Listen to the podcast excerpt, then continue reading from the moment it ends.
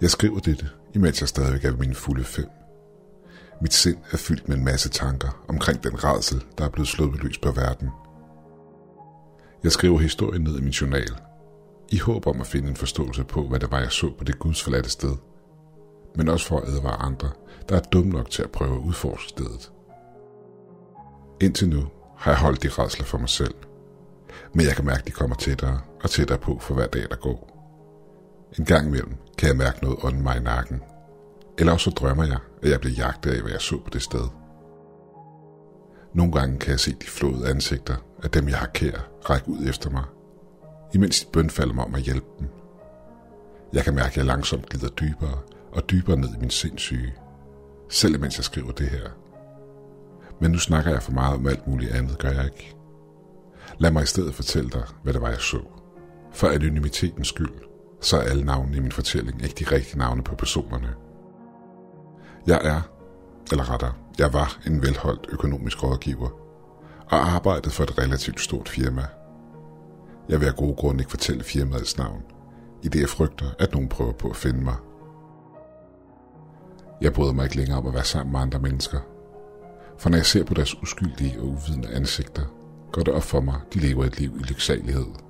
Gemt bag et slør af uvidenhed over hvilken ondskab, der virkelig lurer i mørket. Jeg var god til mit arbejde. Så god, at mine kollegaer så på mig med misundelse. De prøvede endda at trumfe mig med deres angstinitet i firmaet, men uden held. De gjorde intet personligt imod mig, heldigvis, da jeg var gode venner med min chef, som fra tid til anden inviterede mig til middag. Han havde en vidunderlig familie. Hans kone Mary lavede altid den mest fantastiske mad. Jeg fristes næsten til at sige, at hun kunne imponere Gordon Ramsay. De havde to børn, Anna og Frank. To små fantastiske djævlunger, der hver gang jeg besøgte dem, gav mig en varm og kærlig velkomst. Jeg har det skidt med, at jeg kan besøge dem mere med min kone Rose, som jeg var tre år efter, jeg var startet i firmaet. Efter otte års arbejde i firmaet, fik vi endelig råd til at købe vores eget hus. Vores liv var perfekt. På nær den halve million, vi havde i lån, som gjorde, at vi måtte spare og bruge vores penge fornuftigt. Jeg vil ønske, at jeg stadig kunne leve det liv. Starten på vores katastrofer startede den 17. marts 2015. Det var en typisk dag, og vi kæmpede begge med at komme ud af fjerne. Men trods den sædvanlige kamp med dynen, vidste vi, at vi begge måtte op og på arbejde. Min chef holdt os begge to, men gjorde ingen forskel, når det kom til at opretholde disciplinen på arbejdspladsen. Efter vi lige akkurat var nået ind på arbejdet i tide, gik vi til hver vores afdelinger, og de bunker af rapporter, der lå og ventede på os. Da klokken var omkring to, annoncerede chefen, at bestyrelsen følte, at medarbejderne i firmaet ikke følte sig værdsat nok, og derfor havde de besluttet at lave en lodtrækning om en fire-dages tur til England, med alle udgifter betalt. Udover det, så måtte vinderen medbringe et familiemedlem. Vi blev bedt om at udfylde et stykke papir med vores kontaktinformation og smide det i den lukkede kasse, der var blevet sat op til samme formål. Vinderen ville få direkte besked dagen efter, samt muligheden for at gå for jobbet tidligt. Da jeg var ved at pakke sammen og gøre mig klar til at tage hjem, stødte jeg ind i et af bestyrelsesmedlemmerne.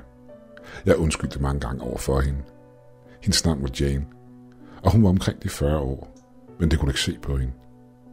Der gik et rygte på kontoret om, at hun brugte mange penge på at opretholde sit udseende. Men der var aldrig nogen, der var kommet med konkrete beviser for den påstand. Men ud over det, var hun som person en, der prøvede at være på god fod med alle medarbejderne i firmaet. Imens jeg undskyldte over for hende, hjalp jeg hende med at samle hendes papirer op fra gulvet. Jeg fik et glimt af en noget usædvanlig tatovering, der sad over hendes højre bryst. Det lignede fodertryk fra en kylling, men spidserne lignede spydspidser.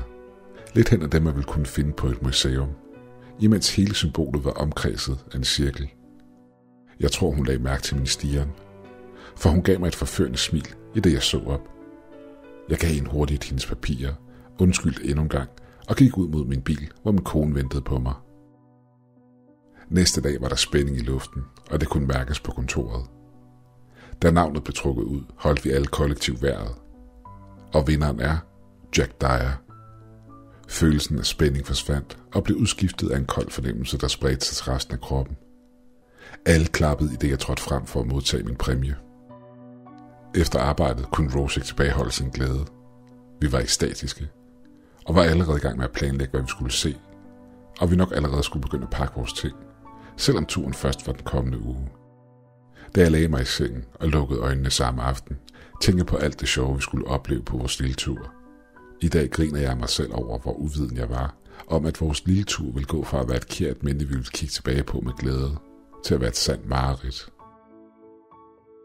Lufthavnen summede af aktivitet. Folk gik til og fra terminalerne, i det de prøvede at nå deres fly. Eller også stod de og kiggede efter deres familiemedlemmer.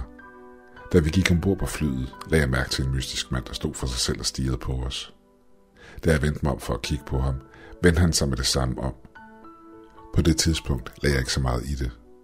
Men når jeg kigger tilbage på det, så mener jeg, at han havde en tatovering, der mindede om den Jane havde.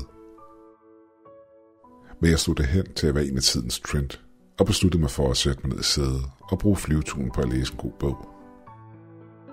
Vores fly lettede klokken 9, og vi ankom til vores destination, da klokken var hen ad tre. I det vi gik igennem tollen, havde jeg igen en følelse af, at vi blev jagtet. Og det var der, min kone spurgte mig, stiger den fyr på os? Jeg vendte mig om og kiggede i den retning, hun pegede. Der, et par meter fra os, stod en mand og stirrede intens på os. Han var et massivt bjerg af en mand, cirka 50 år, og så ud til at være østeuropæisk afstamning. Hans blik fortalte mig, at han havde set ting, der ville få et normalt menneske til at miste forstanden.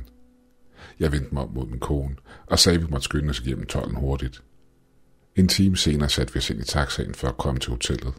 Alt imens jeg konstant kiggede efter manden, for at se, om han stadig fulgte efter os, hvilket han ikke gjorde. Vores hotelværelse var stort. Der stod en king-size seng, som dominerede værelset, samt et badeværelse, der lignede det, min chef havde i sin mansion. Rose kollapsede på sengen, inden vi nåede at pakke ud. Vi var begge trætte efter turen, og i det jeg lagde mig ved hendes side, drev jeg hurtigt ind i en dyb søvn. Jeg befandt mig i en mørk hule, der kun var oplyst af et lille lys for enden. I det jeg gik imod lyset, kunne jeg høre stemmer omkring mig fortælle mig, at jeg skulle vende om og gå tilbage. Men det var som om en kraft hæv i mig og trak mig mod enden. Da jeg kom til enden af hulen, blev jeg mødt af et rædselsfuldt syn af mennesker, der blev udsat for alle former for tortur. De skreg og bønfaldte deres bødler om at sætte dem fri. Bødlerne bar sorte kåber, som dækkede deres ansigter. Og igennem offrenes skrig kunne jeg høre bødlerne mumle usammenhængende ord. I det jeg gik ind i hulen, stoppede alle offrene med at skrige, og på samme tid vendte de deres blikke imod mig og begyndte at messe sammensætning om og om igen. Jeg var skræmt for videre sans.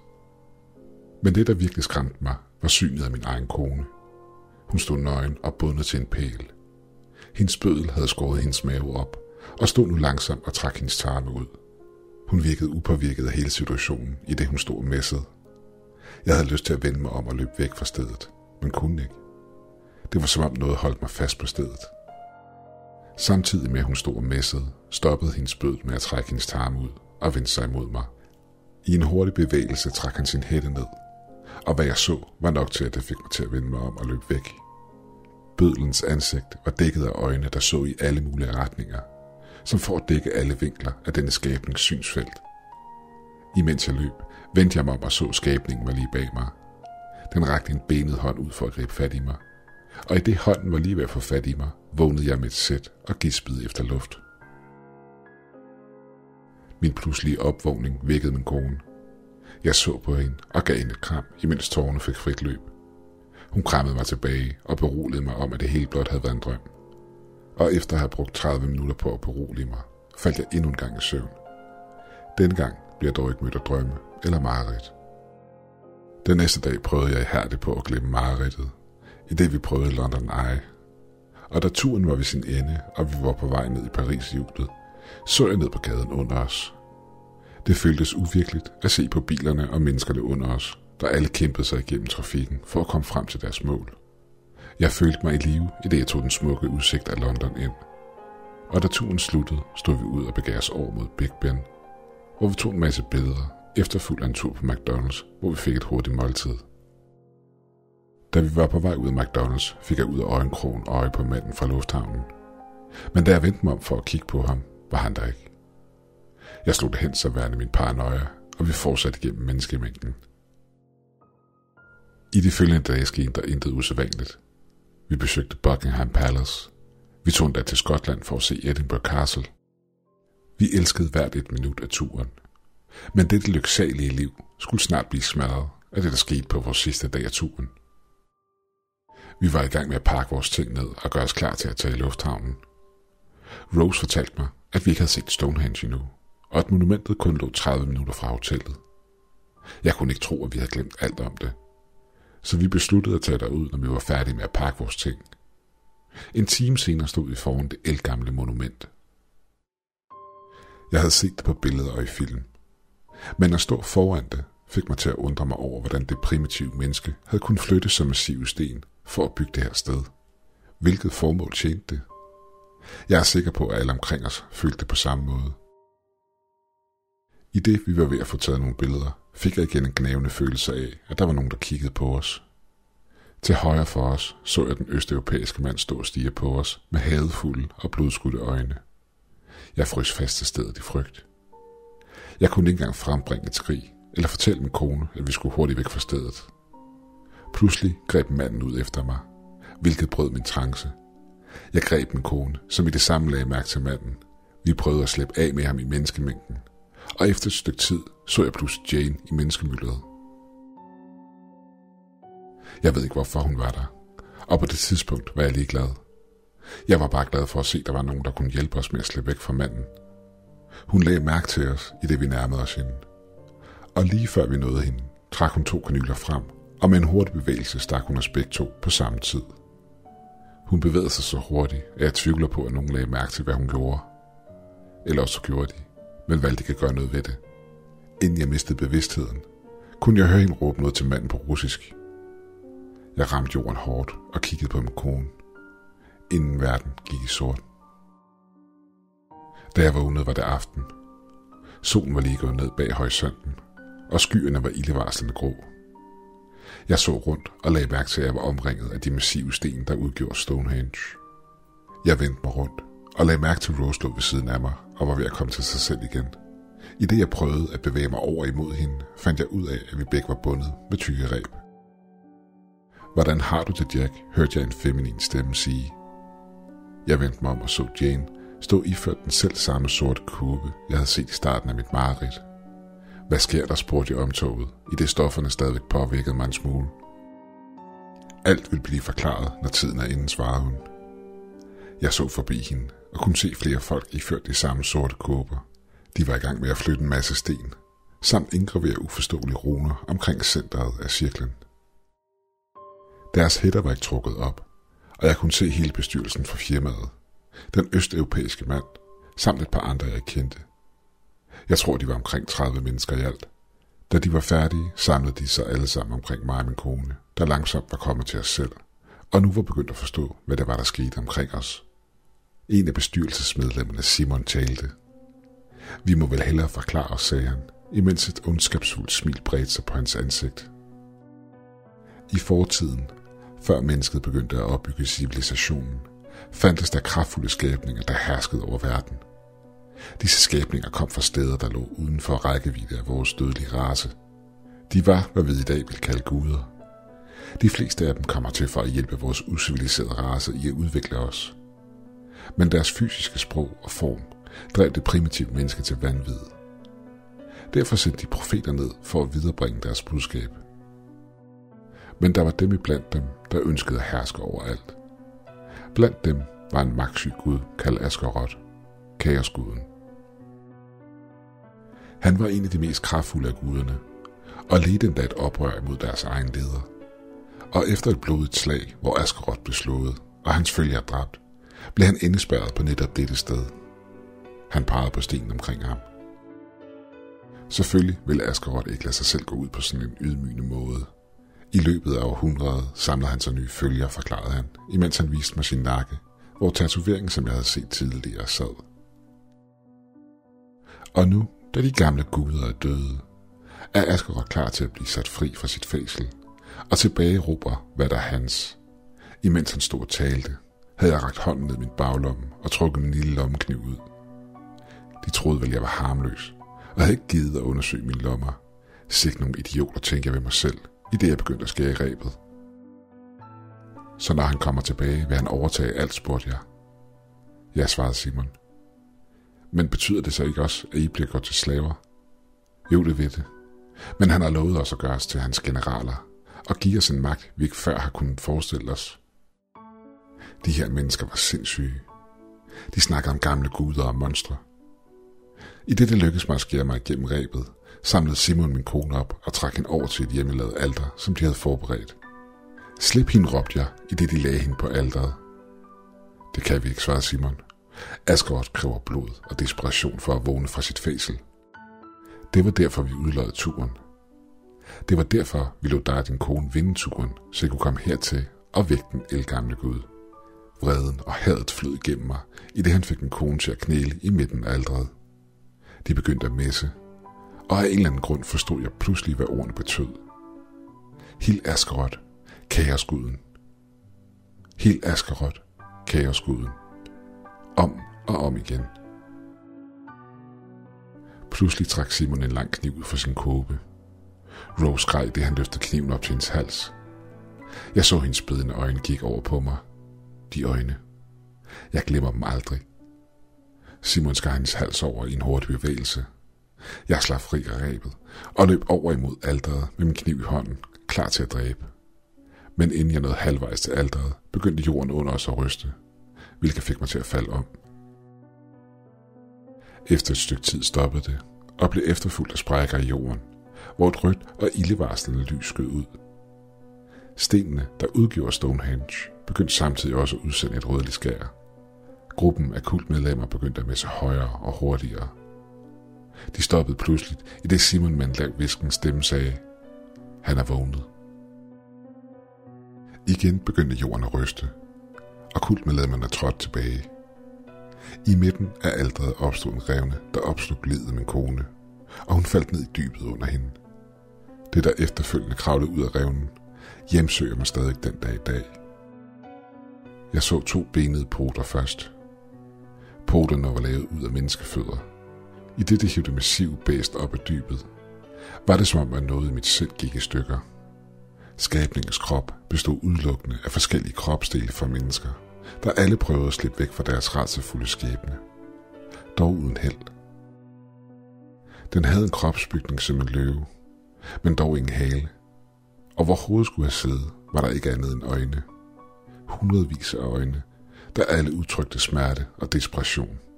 Langs dens krop stak hundredvis af hoveder ud, og imellem dem så jeg min kones ansigt, der desperat skreg efter hjælp. Fra hendes mund stak en lang grøn og slimet tentakel ud og kvalte lyden af hendes skrig. I alt havde skabningen fem af disse tentakler, der alle strakte sig ud fra dens krop. Simon og de andre kultmedlemmer trådte langsomt frem mod den elgamle Gud, imens de talte på et sprog, der for længst var blevet glemt. Sproget var nok til selv at drive den mest normale menneske til vanvid. Og jeg tror, jeg mistede min forstand. Selvom jeg ikke forstod sproget, vidste jeg, at det ikke kunne være noget godt. Simon og Jane og de andre kultmedlemmer fik pludselig et udtryk af rædsel i deres ansigter, og i det de begyndte at løbe væk fra skabningen, skød tentaklerne ud og spidede de mange kultmedlemmer, hvorefter de blev en del af dyrets krop. Jeg så væk, for ikke at se det frygtelige syn, der udspillede sig foran mig. Og da jeg igen kiggede, var kultmedlemmernes hoveder overalt at se på skæbningens krop, og de desperat skreg efter hjælp. En hjælp, de aldrig ville modtage. Det var her, Asgulot talte til mig. Som en jæger, der havde fanget sit bytte i en fælde, det ikke kunne slippe ud af. Jeg kan se, du er fyldt med frygt og redsel. Du vil kunne give mig den fornødne kraft til at slippe helt ud af min indespærring her. Så kom her og bliv en del af mig. Den sprang i det samme imod mig og prøvede at overrumple mig med dens utrolige fart. Jeg nåede at springe til siden i sidste øjeblik og løb alt, hvad jeg kunne for at komme ud af cirklen. Lige inden jeg nåede ud af cirklen, greb en af dens tentakler mig om anklerne og begyndte at trække mig ind imod centret igen. Heldigvis havde jeg stadig min lommekniv på mig, så jeg skar og stak alt, hvad jeg kunne i tentaklen. Bæstet skreg i det, jeg skar den over. Jeg rejste mig op og løb de sidste meter ud af cirklen. Da jeg kiggede mig tilbage, kunne jeg se skabningen prøve at slippe ud af cirklen. Men en usynlig barriere holdt den tilbage. Jeg stoppede op for at få et bedre overblik over skabningen, da den pludselig forsvandt i den tomme luft. Jeg kunne dog svagt set omridset af den, i det den bevægede sig rundt inde i cirklen. Jeg løb, og løb alt hvad jeg kunne tilbage til hotellet. Da jeg kom tilbage, begyndte jeg at grine hysterisk, samtidig med at jeg prøvede at samle mine tanker, hvilket mislykkedes. En af hotellets medarbejdere kom op til mig for at høre, om jeg var okay. Jeg så op på ham. Han lignede Simon. Hvilket han selvfølgelig ikke var. Jeg ved godt, at jeg ikke burde have gjort det. Men jeg kunne ikke stoppe mig selv. Jeg stak kniven i maven på ham gentagende gange, imens jeg lå som en sindssyg. Sikkerhedsfolk kom til og fik mig tilbageholdt, indtil politiet ankom. Jeg blev smidt i fasel og dømt sindssyg. Jeg blev smidt i en spændetrøje og sendt til en sindssyg anstalt, hvis navn jeg ikke ønsker at udtale her. Jeg nedskriver denne her historie, i det jeg kan mærke, at jeg langsomt glider dybere og dybere ind i min sindssyge. Jeg ved ikke, hvor lang tid jeg har været her. Måneder. År. Jeg ved det ikke. Alt jeg ved er, at jeg hører stemmen fra min afdøde kone, der lokkende prøver at få mig til at tage tilbage til det gudsforladte sted. Det her er en advarsel. Tag ikke til Stonehenge. Og selvom du ikke møder den skabning, så ser den dig fra sit usynlige skjul, hvor den for hver dag bliver stærkere og stærkere. Jeg kan mærke den snart bryde fri og sprede sit vanvid i verden. Åh oh Gud, jeg kan høre den skridt nærme sig. Den kommer efter mig. Jeg kan høre min kones stemme viske til mig. Den får mig ikke. Jeg kan se en kniv. Jeg ender det her lige nu, lige her. Denne journal blev fundet på John Hopkins Hospitalet den 21. marts 2017, sammen med den afdøde patient. Rapporten fortæller, at sygeplejersken hørte skrig fra cellen og skyndte sig ned for at tjekke. Patienten blev fundet på gulvet, blødende fra håndledene, imens han messede om og om igen.